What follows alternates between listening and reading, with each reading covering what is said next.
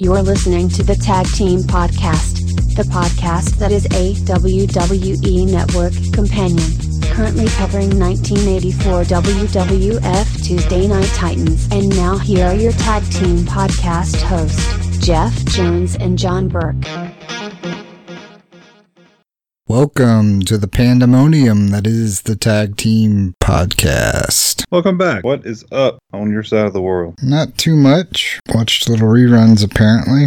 Who knew that we weren't meant to watch Brawl to end it all without getting into reruns? But oh well, it happens. Well, they can't get it right all the time, I don't guess. No, and this episode's not on YouTube, so if people can't find it, then just watch Brawl to end it all, and you'll at least have covered two matches already without ever watching episode seven. Yeah, it was good stuff, man. Still good stuff. I thoroughly take that back. Partially enjoyed it. There was some shenanigans in this episode. Yeah, they had good good filler and some classic old that we'll get into a little bit later. What's up with you, man? Oh, just SOS. Got my mom out of the hospital finally. She's back in, back in, in business. But other than that, oh, I got a new server for the house. What's his name or her name? Don't want to be sexist. Serve me. Serve me? Is that a Czechoslovakian name or is she Russian? I have to get back to you on that. I haven't turned her on. Oh. Kayfabe, man. Kayfabe. She's still in the box. Ah. Dang. Let's mail order brides. Hope they at least gave her air holes or something. Yeah, there- there is holes in the box, and uh, they didn't use the regular packing tape, so I think she can break free at any time. That's good. Hopefully, you got it in her well secured room and no one will hear the screams. Oh, you mean the basement? Yeah, yeah. Oh yeah, definitely. Doors locked from the outside, but we're good. Excellent. Yeah. So hopefully, Secret safe with me. after we get done with the podcast, I plan on taking her out of the box and setting her up. Yep. So I'll be a server Awesome. administrating my house. Shall we play a game?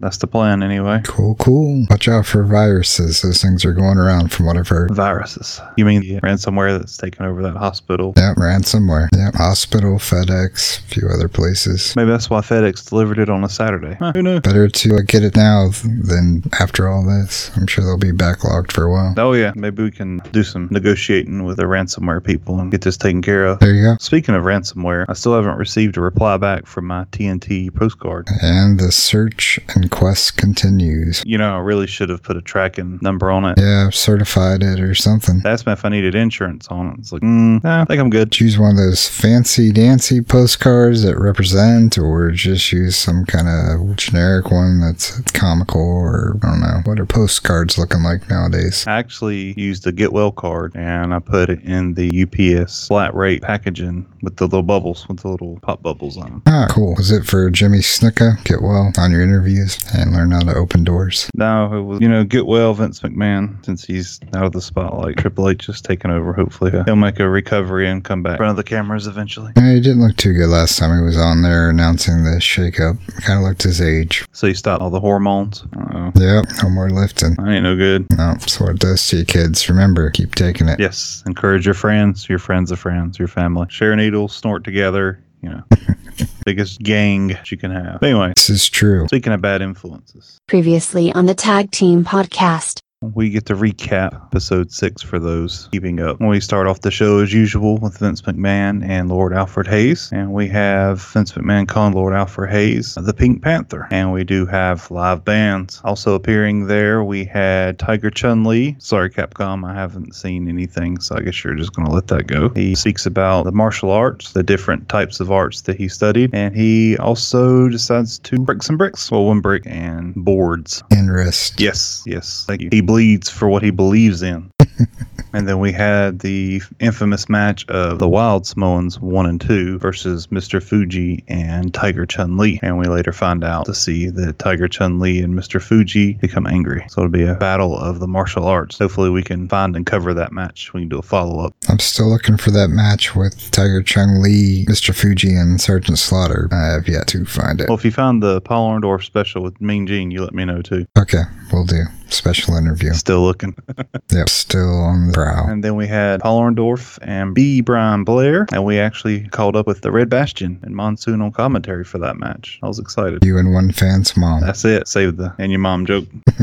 Next, we had a little different perspective on wrestling. We had referee Dick Rahorley. Sure. Take it. He kind of gives his opinions and views on not seeing the best angle and how the heel wrestlers can be intimidating and kind of giving leadway every now and then just because they are so intimidating and also parking two blocks away due to him not calling the match to the fans like. And also, we had your favorite in mind, SD Jones. He joined the TNT set and Vince talks to him about his career catapulting that he has not been back to his native land in about 15 years without Because he's a disgrace. uh, no, it is because of the traveling and how successful his career was going. It's not what his island said. I can't speak to the island. so after that, we go to the viewer mail, which I believe Vince McMahon brought out the Hulk finger and started poking our Lord Alfred Hayes. Yeah, quick product placement. Nothing exciting there. We'll move on. we had next Tony Altomare. He joined the TNT set, and he claims that Lord Alfred Hayes was his favorite wrestler growing up. Lord Alfred Hayes isn't that old. Next, we come back and we have some music with uh, SD Jones and the Calypso Band. Then we have Lord Alfred Hayes comes on set with a huge jacket belongs to one and the only Andre the Giant. And before we get to see the Giant, we have to suffer through a match of Andre the Giant versus Mr. Smirnoff himself, and then finally we get to see the Giant as he towers over Alfred Hayes. And then we go to Andre the Giant fish song, which I like personally. I thought it was Amazing voice. a good show of his personality and how much larger than life everybody says he is. And then he does the fish song, and then you really see, oh yeah, he actually was a funny guy versus a towering, you know, towering giant as other people see. And then we wrap it up with Kamala versus Jose Rivera, which was a very interesting match to say the least. And that was episode six. Ready for some territory talk, Jeff? Ready and willing. Let's talk May 1984 timeline with territories. Territory. Wrestling territories. And for you youngsters out there, wrestling territories is something that may be foreign to you, but at one time in the United States alone, there were 25 or 30 wrestling territories that were headquartered around the country. Okay, last time on Territory Talk, we went over Detroit and Stampede Wrestling. Detroit was big time wrestling with promoter Ed Farhat, and Stampede Wrestling was, of course, the one and only Stu Hart. This time, we're gonna go and we're gonna cover two more territories, and that'll be All Star Wrestling and majors in Vancouver and Portland, and Pacific Northwest Wrestling. Bosley, if you will. Territory Talk. Vancouver slash Portland. All Star Wrestling. Although other wrestling promotions existed in Vancouver prior to the early 1960s, particularly a predecessor of All Stars called Big Time Wrestling, All Star, an affiliate of the National Wrestling Alliance for most of its existence, became the longest lived and perhaps best remembered of all promotions operating in the Vancouver area before or since. The promotion began coming into its own around the time Chan TV began broadcasting their TV program, also called All Star Wrestling, in 1962. At the time All Star began, the NWA British Empire Heavyweight title was the top singles title in the Vancouver territory, while the Pacific Coast Tag Team title initially served as the Tag Team Championship. Both titles were carried over from Big Time Wrestling. However, after the British Empire title was abandoned sometime after 1963, All Star had no singles title of its own until 1970, when the Pacific Coast Heavyweight title, which was first introduced in 1948 in Big Time Wrestling, but became inactive around 1958, was reactivated. All Star started becoming a serious force in the Pacific Northwest wrestling scene during Gene Kiniski's reign as NWA World Heavyweight Champion, which he won from Maloof Estes in 1966, when he and Sandor Kovacs, along with Portland promoter Don Owen, joined forces to promote the territory at the start of 1968, forming Northwest Wrestling Promotions as the parent company to run All Star. During this time, the promotion shared talent, including many of the sports big names of the time, with Owens nearby NWA affiliate Pacific Northwest Wrestling while also developing local talent. At the same time, the All-Star Wrestling program began to be seen across Canada via syndication. Kovacs promoted his final All-Star show on January 17, 1977, before selling his share in the promotion to Al Tomko, a veteran wrestler and former Winnipeg promoter for the AWE. While the promotion managed to hold steady through the late 1970s following the sale, All Star began going into decline by the early 1980s, due partly to the aging Tomko, who was physically past his prime and had poor wrestling skills, pushing himself as the company's top star, and partly to the rise of the WWF around the middle of the decade, a situation which actually affected many other North American promotions besides All Star.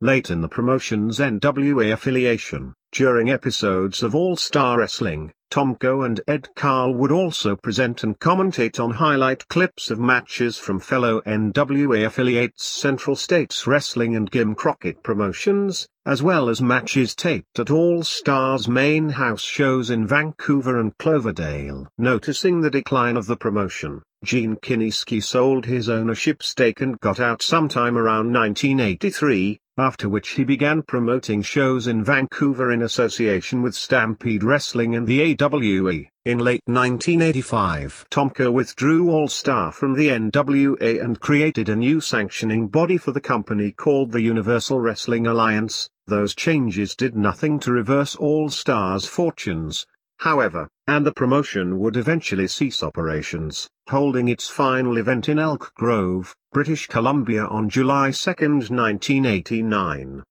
Mauro Ranallo, who went on to become a radio announcer for Abbotsford station CFVR, now CKQC-FM, and the TV play-by-play announcer for Pride Fighting Championships, Stampede Wrestling, King of the Cage, KVOS TV's NWA Top Ranked Wrestling, and most currently WWE SmackDown, got his start as an on-camera personality with All-Star Wrestling while still in his teens, late in the show's run. All kinds of stuff that intertwines there. We'll break it down slow. Um, basically, Central States Wrestling, we covered that in our first episode. That was Bob Geigel's promotion out of St. Louis. And seems like Gene Kiniski was a very good Nostradamus. He got out 1983, only one year before Vince started buying out everybody. So good for him. And then last we got Mauro Ranallo from SmackDown. Now sitting at home, thanks to JBL, until August when his contract runs out, and then who knows where he'll end up. So yeah, good stuff there, Bosley. So you think JBL pushed him out? Those are the rumors. He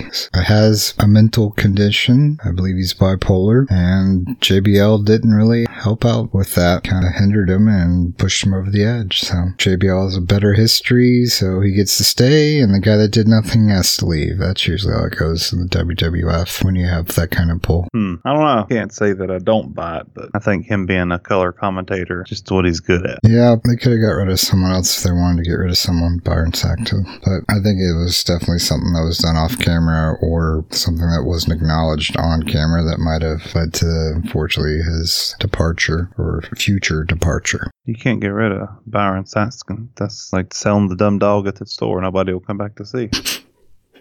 Anyways, I digress. The next territory we're going to cover is the Pacific Northwest, which was founded in 1925 by Don Owen Sports, operated under such brand names as Big Time Wrestling and also Portland Wrestling, but is known to many fans around the country, particularly readers of the Western family of magazines, as the Pacific Northwest area. Considered a proving ground territory, the Owen family promotion was one of the last survivors of the old territory system. A longtime member of the NWA, Don Owen was regarded as one of the more respected promoters in the business. The promotion held on throughout the 80s, but never sold out or folded into a larger promotion. Don Owen hung on until 1991 when he decided to close the promotion while still the sole owner. Good for him.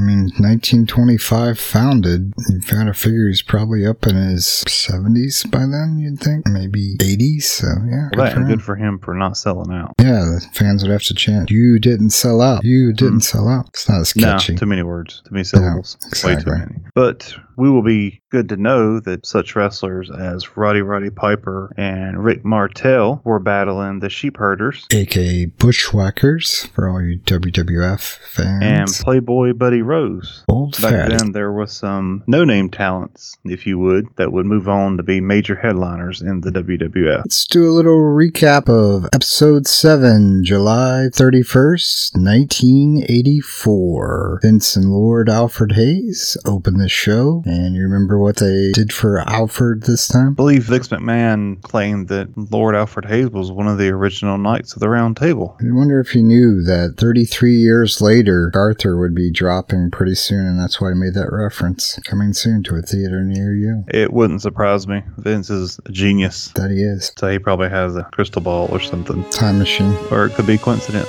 Nah. Fair enough. First guest on the couch is Captain Lou. And as you can imagine, I love Captain Lou. always the best dressed guests they have, and always super polite and humble. Captain Lou, I know. Very classy.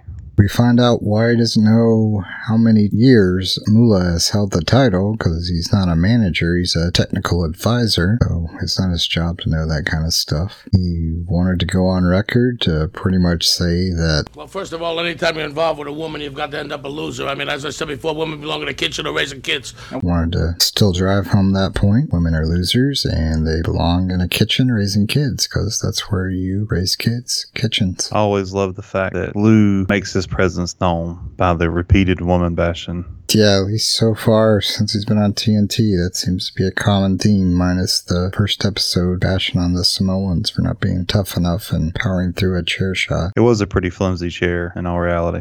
I know some people say, well, chair shot's a chair shot. Sometimes. We are then treated, for us, it's a rerun. It's Moolah versus Richter from Brawl to End It All. And if you watched it on MTV, this was the only part you saw. See a little bit more watching it off YouTube in the original Madison Square Garden Network coverage. So this, in all reality, was a little bit of a jip joined in progress, which was good because I think it was about originally a 24 minute match. So they joined it in about halfway or so. Some things that I noticed. One, there was a weird noise, and I don't know. To me, it sounded like a Gorton Fisherman commercial. It's obviously the footage because it wasn't on the MSG network that we saw, but it was indeed on the WWE network. So maybe Tugboat was coming in. I, I don't know. Is that another one of your premonitions Vince had? I don't know. It was just mid match. He goes to throw her in. I think it's towards the end when they're about to take it home. Just throws her into the turnbuckle and Maniacs, the big tugboat laid out the battle plan. I think old Mean Gene heard it too. It happened at the 1806 and only lasts a second to 1807. So if anyone wants to go back and see the footage that I'm talking about, that strange noise, there it is. Also, the best part of the whole match, you get to see Moolah drop kick the ref, and to me that was the highlight. So then they go back to Mr. Lou. He demands a rematch. They ask him about the spot where he looks like he was gonna hit Wendy Richter. He said it wasn't gonna hit her. He lost his balance, grabbed the ropes to keep at a solid 97 degree angle. A guy is a math genius. We all know Lou's not great at math. Captain Lou also took a jab at Lord Alfred Hayes, and I thought this was kind of funny. Does his own little impression of Mr. Lord Alfred Hayes. Because it's very seldom do you see say pip, Lord. Albano doing this. Pip, pip. Yes, go Lou, go. Go Lou. Bashing women and Englishmen. Yip, yip, yip. and then we go to the gold part of the segment the Wendy Richter victory kiss post match party. Whole lot of kissing going on. Yes, that was monomania going wild. I don't know. Telling you, I think that was the same time that the Family Feud guy was locking lips as well. Possibility. I could be wrong. It was a very funny segment just to see wrestlers semi out of character. They first showed uh, Mean Gene trying to get an interview with Hulk Hogan. Hogan. That was fun to watch him try to track him down. Eventually, they did actually find him, and while he was giving the interview, he's talking about Moolah, and you can hear a guy in the background shout, Moolah went down, and I got a little clip of that. The girl was in shape, brother. She outsmarted the old hag, and that's the way it's gonna stay. She went down. That's right, brother. And the guy's like, Yeah, Hulk Hogan commented on what I said, and I got to be on TV. And then he takes a turn for the worst from there. Here, whoa, wait a minute. Can we get a shot of this? Even though there's a The Lula's going. the brother know, the brother knows what's going on. The only problem with the Get the- dude, the only problem are these little skinny arms, man. You better get in the gym and start training, man. You better Wait, hold, out a little hold bit. on. Wait a second here, guys. A little uh, misspelling there on the name. So Hulk Hogan takes a shot at him. They bring him on because it's got a homemade 80s t-shirt that says Mula went down, but he spelled Mula M-O-U-L-A apostrophe S. And Gene takes a shot on him for the spelling. Guy probably didn't walk away feeling great and he looked like he wanted to go off on Hogan when he, oh, he said I had small arms, haha, and then said get in the gym and train and poked his chest. It looked like he was ready to fight him. Of course he would have lost, but it was funny to watch his facial just change in that moment. You know what? That's what you get. when you're asked to be in front of the camera, then you get up in front of the camera. You don't just wibby willy nilly in front of the camera. You're gonna get owned.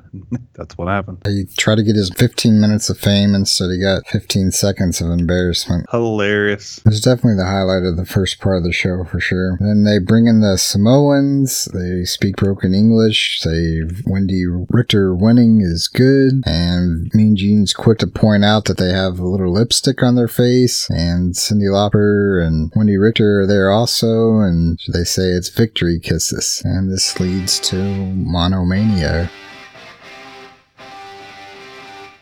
Whenever Vince McMahon said, All right, let's go to the victory party with Wendy Richter. I was really looking for Wendy Richter. But no, guess whose big nine foot head is there? Hulk Hogan. Of course he's there. Of course, he's the first one they interview. Gotta go with the champ, the real champ, not that woman's can't in our society fraternity champ. Horrible. I was like, oh, of course, look who's here. That was my thoughts on it. I was like, oh, look who's here. Mr. Hulk Hogan himself. Fantastic. What are we going to destroy this time? and better yet, Mr. Sergeant Slaughter, after Hulk Hogan steals a kiss, mind you, Sergeant Slaughter decides to stick his big chin in. Yeah, yellow suit wearing. Out of uniform, I believe, is what they were talking about. Yep, Gene said he's gonna reprimand him. Just for celebrating. Yep, Gene's a hard ass. I'm just telling you, terrible. He one ups the Samoans. He doesn't get a kiss on the cheek. He goes straight for the lips. That's right. He didn't give her an option. When he didn't seem to object, or at least not on camera, who knows what happened when the camera stopped? I bet she tried to get out of there as quick as she could. Probably so. I'm sure Gene got jealous. Turned into the wrong kind of party. That's for sure. Gene was the only one that didn't get any victory kisses, so I'm sure he was majorly jealous, even though he did help her back into the ring after volunteering himself. I guess he got his feel. No pun intended. Yeah.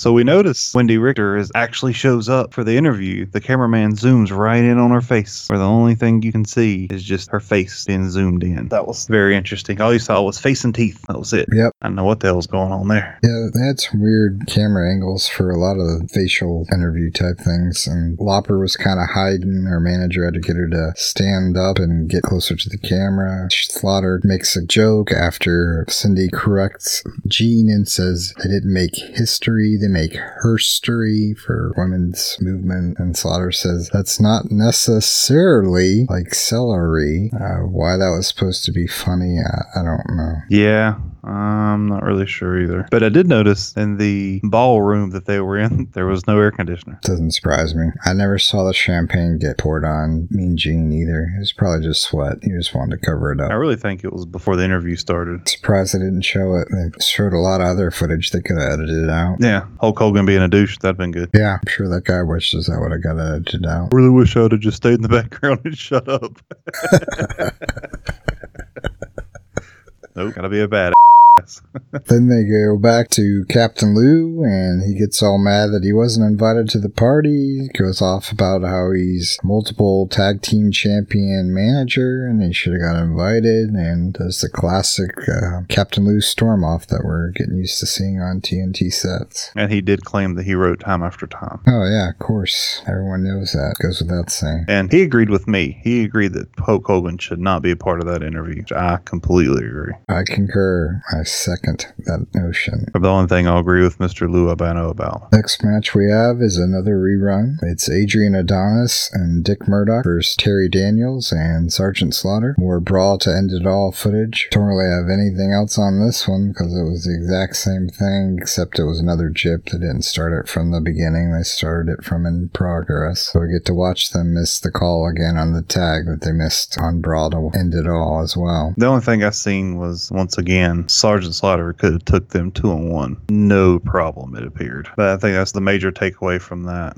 I Had to get Terry some quality training time. And after that match, they go to the mailbag. And how was this delivered this time? Natively, Definitely. Scared the crap out of Alfred, yeah, yeah, definitely. even though I think he kind of knew it was there, but had his arm on him and he was okay with that. Then he actually turned to see who had his arm on him and yeah, he kind of got freaked out. And then Vince also cracks on Alfred and says he needs to do his job right. Kind of hints that what we covered in episode six, that when Lord Alfred Hayes said Wyoming for the state, for the city that was read off, it was really West Virginia. And Vince even said West Virginia. But Alfred insisted it was Wyoming. So he says he's not doing his job great and he needs to get a little bit better at it, be more consistent. So now Vince clearly says, "Where did they write in from?" Yeah, exactly. Didn't help. Seemed like Alfred Hayes was nervous for this segment, so he still messes up at least twice. Questions we had was we had one writer write in saying they were on vacation in Hawaii and could have swore that they seen Don Muraco surfing and want to know if that was him. Vince says yes, it was him. More than likely, it was him surfing, as that is one of his favorite things to do when he is not wrestling. Without a doubt. Apparently, Vince was also on vacation with this person and knew for 100% certainty that that had to be Don Muraco and not some other person that might go to Hawaii to surf. I like that answer. Oh, oh yeah, oh for sure. Uh, next question we have is when are you going to have Tito Santana back on Tuesday Night Titans? And this is the one Lord Alfred Hayes forgets to mention the location, and Vince is quick to reprimand him. And Vince says Tito is very busy, but he is sure that we will be able to get him back soon due to his Intercontinental Championship run. He'll be on next week's show. No, no spoilers. And then our final mail question we have is that their parents come from Spain and they're looking for wrestling movies from Crusher Verdu. Want to know if they have any videos of the Crusher that their parents can view. Oddly enough, And Vince says, Vince does have a video of Crusher Verdu versus Mario. Milano. And then they go to the clip. And it has no commentary, as we're used to seeing on most of these, and grainy footage. Um, I guess 35 millimeter or some type of film. There was obviously something on the film itself because no matter how the camera moves, the scratch marks were still showing. So I don't know. Maybe it was on the lens of the camera. I Thought that was distracting. Yeah, not too much on that one myself. Very dark, but I guess that's how it was back then. They didn't have a lot of lights or stuff like that. Kind of gave a new meaning to Dark Match. Yep, and it ends with a DQ. From what I gather, we don't really get to hear any type of commentating, even from Vince or Lord Alfred. They don't say anything about how it ends, but it looked like that uh, Crusher was mad and that Mario Milano actually doesn't break a hole, so Mario Milano gets disqualified, and that's the end of the match. I think they were about out of time anyway. So it was probably a good time to break the match. Yeah, I might have heard Tony Schiavone say, We're all out of time, we gotta go, and they just DQ'd real quick. It was a decent match for the age it was. I didn't have too many negatives other than the quality. Mario Milano reminded me of Playboy Buddy Rose. A little bit shorter, but it's about the same size Buddy Rose was that I've ever seen. He might have been skinnier at one point, but every time I've seen him, he's been Mario's size. Little fun fact for everybody there. Vince recaps episode three for us. We should have just watched this episode and put in his clip for episode three. He goes over Putski's polka party and Ventura. Little confrontation there about the music choice. So if we just would have put that in, we could have saved some time on that one. And that does lead up to the next event, ironically, an arm wrestling match. It's about time. You know, seeing this first, seeing the entrances, I knew that Jesse the Body, I knew he had it. He was the bodyguard for the Rolling Stones, so I'm sure he did a lot of arm wrestling. Oh, for sure. Get that girl, get that girl. Yeah, pulling him over. I'm sure that'll. It's all right. Ah, I don't know you! You're coming anyway. You're going to know him. It's fine. Come on. Vic needs a woman. We noticed when the match starts that Jesse enters the ring, starts inspecting the tables and the chairs to make sure there's no funny business going on. Yep, regular type stuff they do for arm wrestling matches. Yep, definitely. And then they do a pose off. For the ladies. Which to me, I think it was intimidating each other really more. But to me, it looked like Ivan was really holding in a fart. I need to go back and check that out. To me, it looked like he was, I mean, he was holding on for dear life. Can't lie. Well, we know he does like that Polish food, so he, might have been. And have been holding him more. We did get to find out from Jesse screaming, though, that not only was Vince on commentary, but also Tony Garea. So that was good of Jesse to help me out with that. Oh, yeah, most definitely. I'm glad he's there to help us out. Yeah, no Scott Studwell, though. Oh, Guess he could make it to that show. well, maybe he was off doing a children's meet and greet. Possibility. Might have been on Sunday. Might have had his day job to attend to. Yep, Somebody's got to deliver those freight somehow. So we start and we see Jesse attempts to lock up and then pulls away immediately, stating that he wasn't ready. And he starts using the ropes to loosen up. Clearly mind games. Or maybe you forgot to stretch. It's okay. It happens. Better to do it before you get in there and realize, oh crap, I'm about to lose because I didn't stretch. Or he might pull something. Exactly. So we notice he gets back down for the second lockup. They lock arms. And then Jesse pulls away again, starts bantering the crowd. So the third time, Jesse's loose. He's ready to do this. Then Ivan pulls away, just as Jesse did the first two times. And Probably because of that fart. he could have, yeah, he could have needed to loosen the chamber, definitely. Yep. And Jesse, the body Ventura, decides to throw a tantrum along with his chair. So on the final lockup, Jesse appears to have the advantage right out of the gate. And then you see Ivan straining, pulling back for the win. But as the referee goes to the other side to check Ivan's grip and also to see when Jesse, the body Ventura's wrist hits the ground, we see Jesse, the body Ventura, grab the table and use the momentum to actually force his arm back the other way. So it appears that Jesse is going to win this. This goes back and forth about two times. And then Ivan finally gets the advantage, gets him about three inches from the table. Then Jesse pulls Ivan over the table, drops an elbow across the neck, knocking Ivan unconscious, and then proceeds to slam him four times with chair shot. Which is all part of the traditional arm wrestling matches that I've been to and that I've seen in the WWE. Almost definitely. I don't know why they stopped it. I don't know. I think they were starting to run out of people, running out of competitors. Probably. And then to seal the deal, Jesse poses over Ivan as he lays unconscious. Did you see who was in the background calling for assistance? I did not. Mr. Pat Patterson Oh, at ringside. I missed him. I'll have to go back and check that out. He's wearing his pink sports jacket, or at least peach color sports jacket. Oh, good for him. Yeah, couldn't tell anything back then on him at all.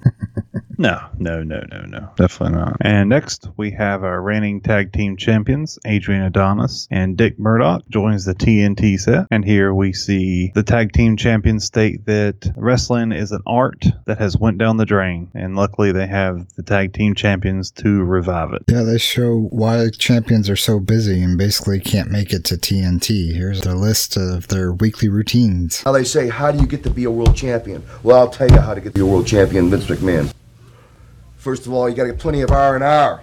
I'm talking about we visit Attica, we teach the men how to dig ditches, we swim the English Channel twice a month, we stroll through Central Park with thousand dollar bills hanging out of our back pockets, taking on all comers. There are no comers. There'll be no men left. I don't think it has meaning of R&R. I don't think so. None of that sounded relaxing or resting. I think it depends on what their training regimen is. I'd like to see Dick Murdoch swim the English Channel. It'd be fun to watch. You can tell that the tag team is very. You got a Southerner, then you got a Yankee, you got a guy from New York, you got a guy from Texas, Corpus Christi. It kind of contradicts Vince's reasoning why champions can't come on TNT because they're busy. I don't think they're really busy. They're doing R&R, but that's what he wants to call R&R. They're not busy. Don't get paid for R&R. Yeah, that's right. They couldn't do that lazy stuff back then like they could do now. Sick time and leave and all that. Twitter time. They, yeah, that's right. Go promote yourself. Don't get me on Twitter.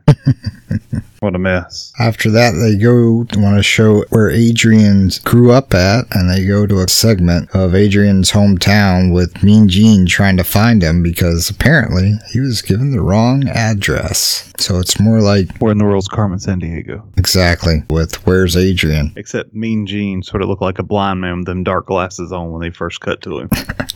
It was looking cool, man. It's Mean cool Gene. I don't know how he didn't get mugged hanging out in that alley. Yeah, he's and then Allie thinks that this is the right address, or the cameraman says it's the right address. Picks up a bottle, throws it back down, and that's when I could have swore I heard Salvatore Palumbo cry because he was not recycling. Mm. And we all know that that's Mean Gene's bottle the night before. Total drunk. Oh, yeah. And I love how they move to the next location and they happen to stop one of the people walking down the sidewalk and it happens to be a British guy. It's Lord Alfred Hayes' nephew. And he asks the British guy, probably a visitor, Said he was a tourist. You can barely hear him. wants to know if he knows Adrian Adonis or where he could find him. And he gives the description of Godzilla, referencing that the building shakes when he walks. Even though Mean Gene was drunk, he still knew better, and he did not go the direction that the tourist told him Adrian Adonis was at. He goes the opposite way. Yes, very wise. So next location we have, Mean Gene finds another similar location to the first, except there is a lady that answers the door when he knocks. Tito Santana's mom. Yes, is Hispanic. And Mean Gene asks if Adonis lives there, and she replies, I'm not sure. And Mean Gene starts getting curious about why she's not sure, and it turns out she does not speak English. Next, finally, we see Mean Gene talking, and up, who is standing there in the doorway? Mr. Adonis himself. And we find out that the address is 266, not 269. And we go out to the interview, and we see that Adrian Adonis, for exercise, touches sewer caps. Everybody does. I do it in my spare time as well. But I bet you don't hold the Guinness Book of World Records for touching sewer caps. No, the closest I've ever came was 35 and 58 minutes. Oh. I can't seem to get to that 62 mark. Keep practicing. Believe to achieve. Can't do the good cartwheels that he can do, and I think that hinders my performance. As we see his astounding Forrest Gump speed with the sewer caps. we see him moving through the street saying, Oh, yeah, I know this person. Oh, I know that person. And obviously, nobody knows who this dude is. Oh, but it's so funny to listen to. I wanted to pull like an 11 minute clip, but I just thought we'd better just let people watch it for themselves. Please do yourselves a favor. Watch this episode.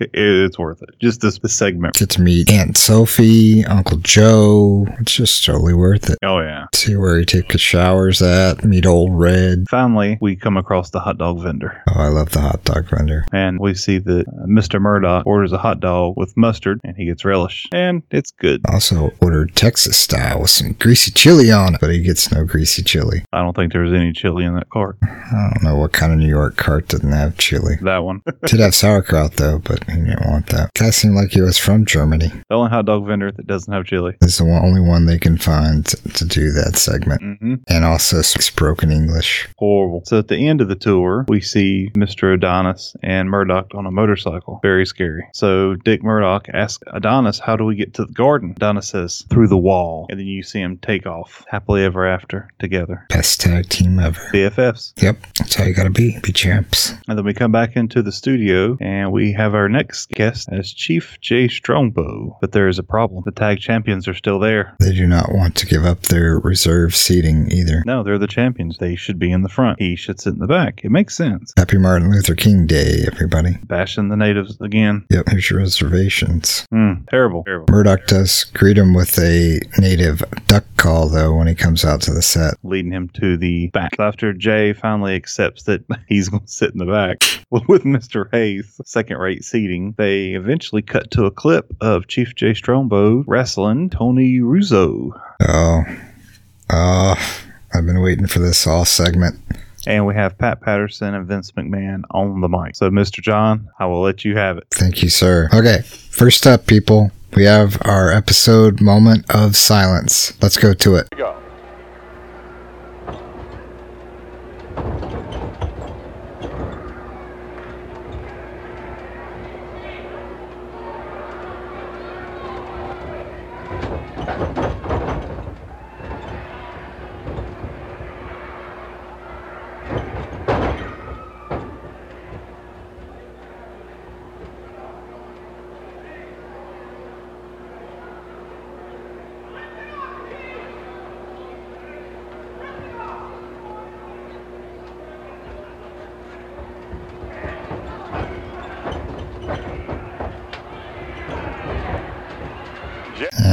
And as you can hear the audience, one of the kids wanted Chief J Strongbone to rip his arm off. That was about the only person that was actually watching this match. And since Vince McMahon and Pat Patterson decided to step out on this match, let me go ahead and do some commentary for you. Closed captioning sponsored in part by with Wrestling Superstars. It's like having a real match right in your own home.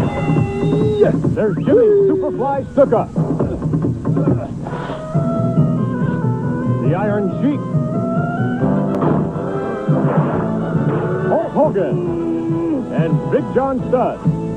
And now you can fly 'em and flip flip 'em in the Sling 'em, Fling 'em Wrestling Ring.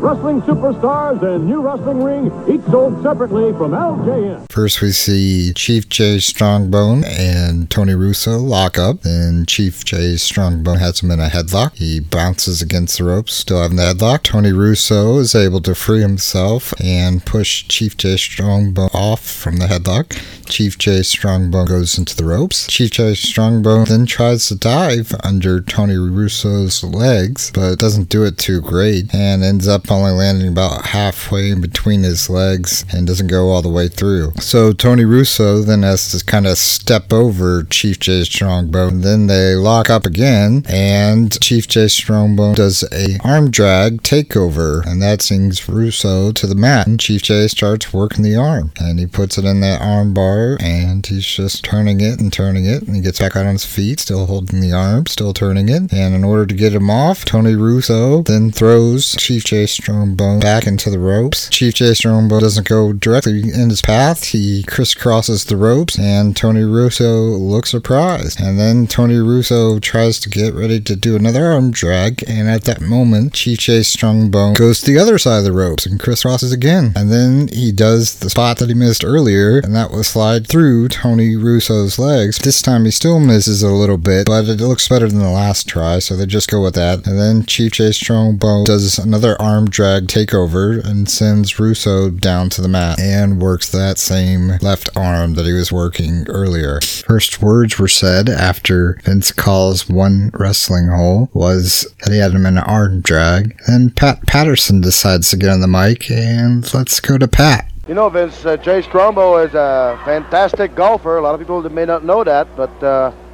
he is uh, plays as good as a pro. If he had more time, he would be uh, he would be traveling with the pros on the golf course. But he prefers wrestling. That's his whole life. Well, like the vast majority of pro wrestlers, they are multi-talented. Pat, you uh, also play some golf from time to time, do you not? Well, I try at it. I like to the exercise on a golf course, chasing the ball, looking for it. now, whether do you it's pack in your lunch? Do you have a picnic uh, when you? Well, sometime I should. looking for the ball either in the rough or in the sand trap. I assume you give up on the water hazard. I just let it go. Just like on this match commentary, we just let it go. Like two minutes, 30 seconds into the match, and they're just like, this crap. We're just going to talk about this golf game. I counted Vince only calls one other wrestling hole this whole match, and that's when the finish comes. And that's it. Two holes called for this whole match. And the show has reached a new low. Good job, Vince. Good job. In all reality, when they first started the match, it was very sloppy. I don't know if they knew what was going on. I don't know if they knew they were supposed to wrestle. I think when they're in the turnbuckle, I believe, like Tony Russo was supposed to do something and he didn't do it. So they had to reset it back up and try to do it again. Yeah, it was a poor match all around, but you still got to call that. It's what you're out there to do. And Pat Patterson's other comment was on the hatchet that is on his tights. Look at that hatchet. Awesome job, guys. Yeah, I wasn't very impressed with the sliding of Mr. Strongbow. I'm not really sure what was going on. Man's 50. That was pretty impressive. this will probably be match the year considerations for play by play. I don't see anything beating it, but we'll have to see. It's still early. We're, we got a half year left to do. That is a good point. I don't know though. It's going to be some pretty pretty bad stuff. We can only hope. Whether you're 50, whether you're 20, you got to pick it up. Tony, if I was Mr. Tony and Strongbow would have missed one of my moves, I believe I would have Paul Orndorff his inside the head and called it done right there. Maybe that's why Jay was so bad. Maybe it was from the concussion that he got from Paul from weeks earlier. That's very possible. I wonder if Tony is related to Vince. Vince Russo. Tony Russo. Doubtful. Anyway, That is a fabulous question. I would hope not, but you never know. The, the swiftness I've seen Tony Russo wrestle, and it seems like, yeah, you're probably onto something. You're on to something there. And then next, we move on to Chief J. Strongbow's powwow segment. with Dick Murdoch and Adrian Adonis still in the studio.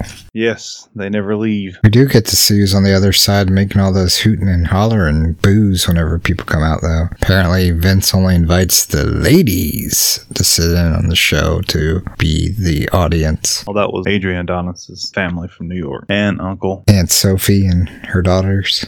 Most definitely. So finally, we actually get to get Strongbow out of the studio and actually get more attention on him as they go outside of the studio and away from Adrian Adonis and Dick Murdoch. And they go out in the parking lot and we see that Chief Strongbow has a teepee and a powwow set up. Might just be camping out for the night. I'm not sure. Was it? It wasn't Black Friday, was it? Might be. I don't know. Might have been his new location for his reservation. He got the parking lot for TNT. I don't have any puns to go with that. I got nothing. Touche. As we see the many war dances they go through, we see none other than Dick Murdoch and Adrian Adonis coming to visit for one last time. Thank goodness. Saved by the guys. They pull up in a New York style car and proceed to agitate the powwow meeting. And Dick was drinking and driving. Remember, kids, drink and drive. He's from Texas. He's all right. Yeah, it's perfectly legal there in 84. Oh, yeah. They don't have seatbelts on. Pull you over for not drinking. Why don't you have a beer? I don't know. Here, here's our designated beer. Don't let me catch you without a beer again. We will arrest you. Driving while sober. Then finally, we get them to leave, and then Chief Strongbow actually does a war dance. I, I was really hoping while the car was there that the other Native Americans would start bashing the car Indian style. Well, no. I was on the other end of the spectrum.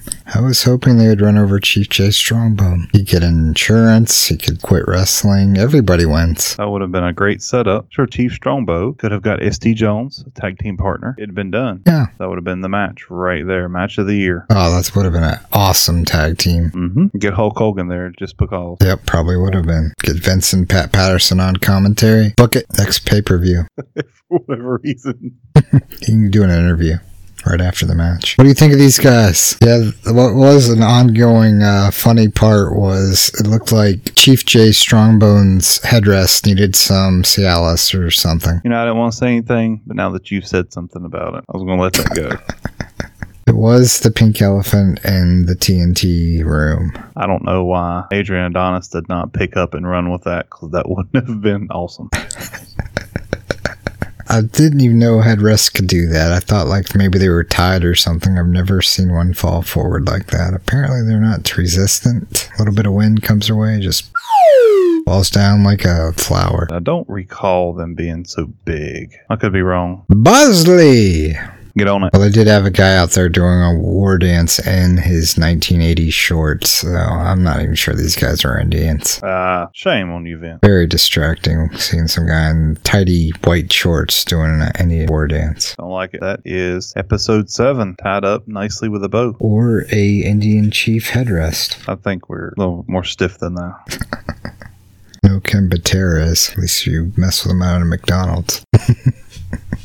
There you go. so next week we have Vince McMahon host TNT with favorite Lord Alfred Hayes. We have Tito Santana. Imagine that. Oh man, I thought he was busy. Maybe he dropped the belt. Ah, finally. Finally after the no DQ, no count out stipulation, and we know Tito can't get a one, two, three, so. That's it. And he gives us a look at the Mexican culture. I thought we just saw that from Mean Gene in New York. Um, we'll fact check that later. Okay. Bosley. And then we have Ken Patera performs feats of strength. Ken McDonald's for Patera. Oh, we will have some information on the Ken McDonald's incident. Just a little brief. Here you go. A recap. I'll let you know, definitely. And we'll get to see him bend some steel, I believe. So I'm excited. I would like to see Tito lose the belt, but I don't think that's going to happen on this episode. But I can still be excited for it and hope it does anyway. We'll just pretend he did. What do you want?